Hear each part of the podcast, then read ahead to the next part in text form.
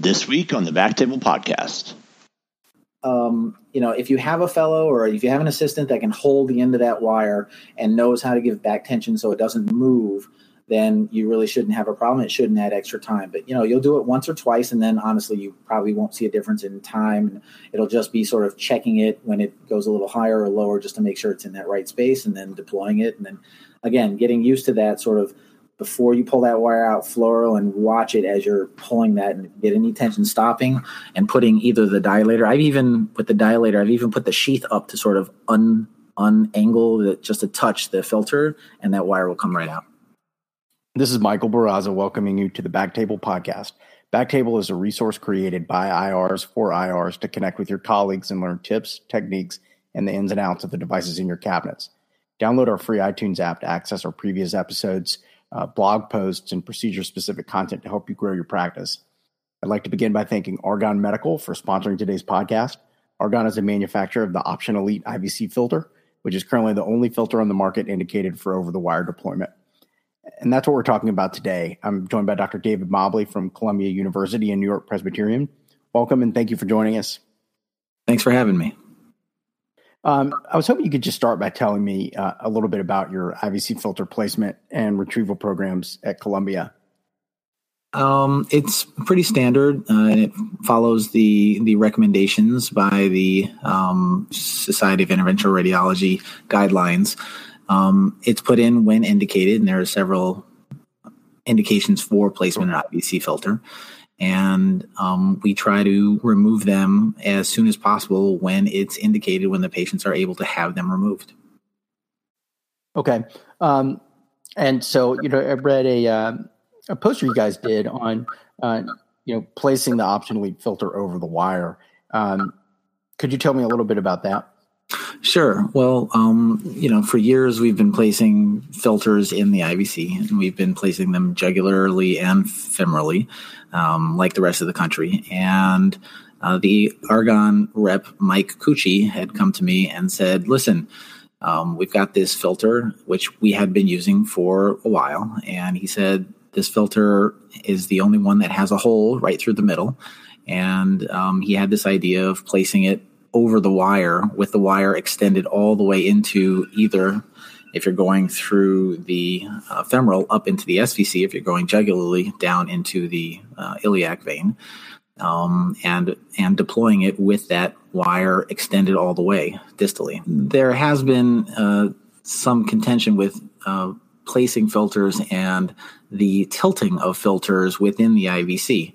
Um, it's believed that tilting of the filter makes it one less effective in its protection from DVTs and creating pulmonary embolisms, um, and also it's believed that the increased tilting makes it more difficult to remove, uh, as uh, depending on how long it's been in. We had placed many of our filters jugularly and transfemorally. Uh, we look when Mike came to me and, and made this suggestion. I said, you know, I, I listened to him and, and, talked to him about the technique.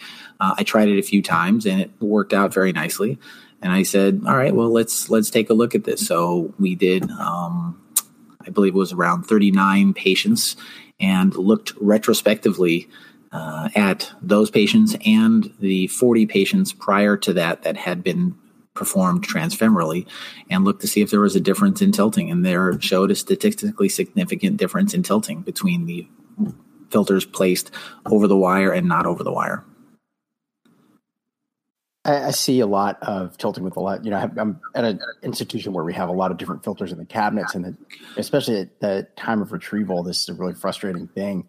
Uh, I have used a lot of these filters, and I haven't done them over the wire. Would you mind walking me through, you know, just start to finish, how you would place this over the wire? Sure. Um, just backtracking a little bit, we also here at Columbia uh, place a lot of different types of filters in.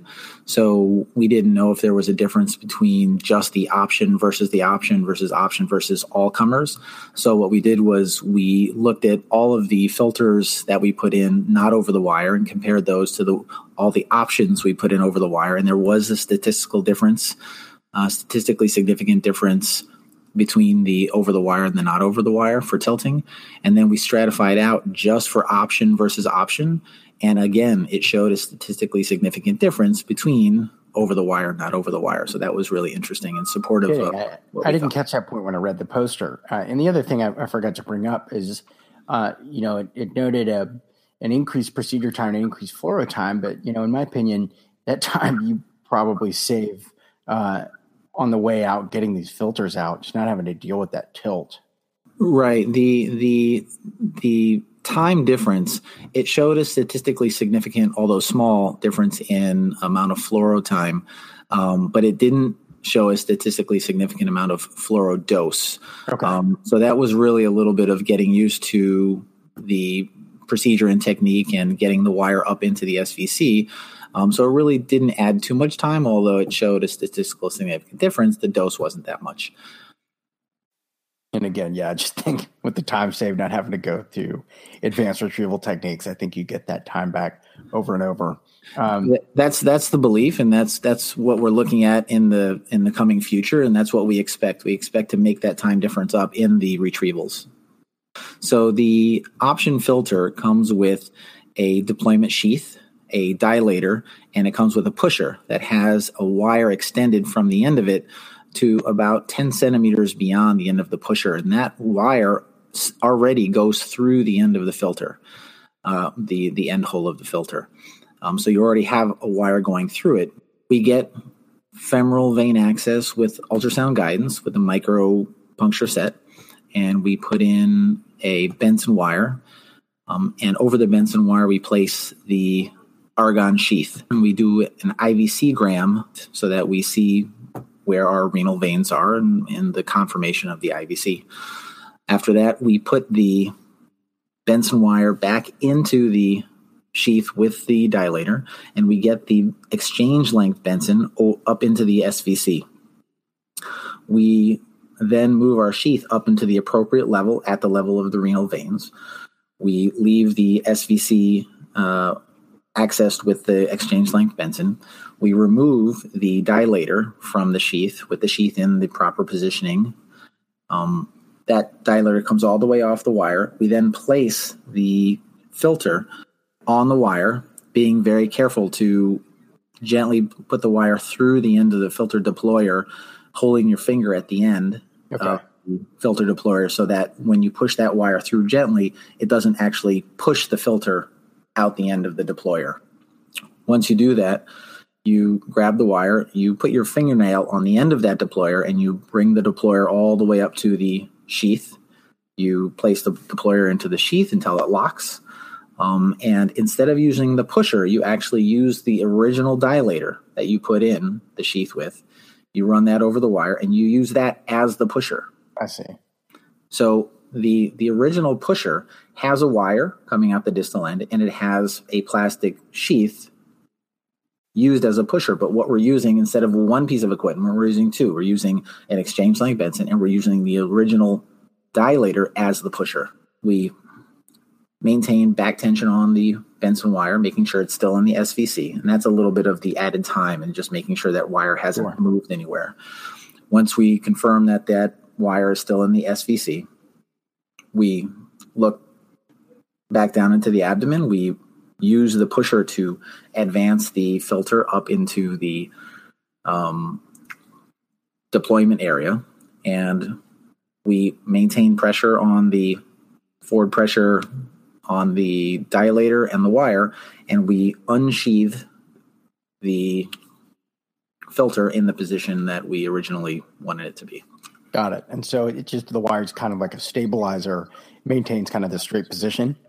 Exactly. So the the the pusher, the the dilator which we're using as a pusher, is keeping it in the position as you're unsheathing it, and the wire is keeping it stabilized in the longitudinal frame compared to the IVC.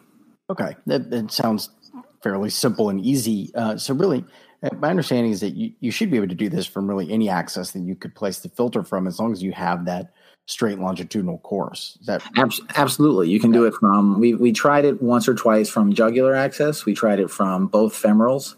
Um, but when we were looking at this, we really just wanted to study it from one area that most people use in the country, and that's Yeah. either you know most people are using the right jugular or right femoral. And since um, the femoral seemed to have more tilting, that's what we decided to compare it to.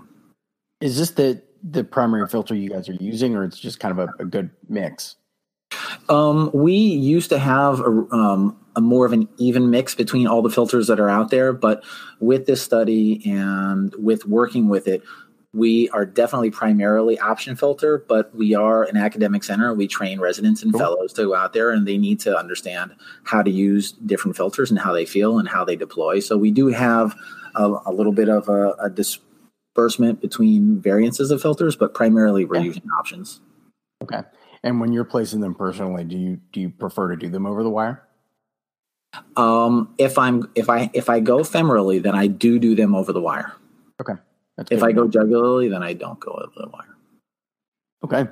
This sounds pretty straightforward and, and very doable. I'm gonna hopefully have it, one in the next week or two. We uh we do a, a surprisingly large number of filters. Uh, I'd like to be doing more retrievals.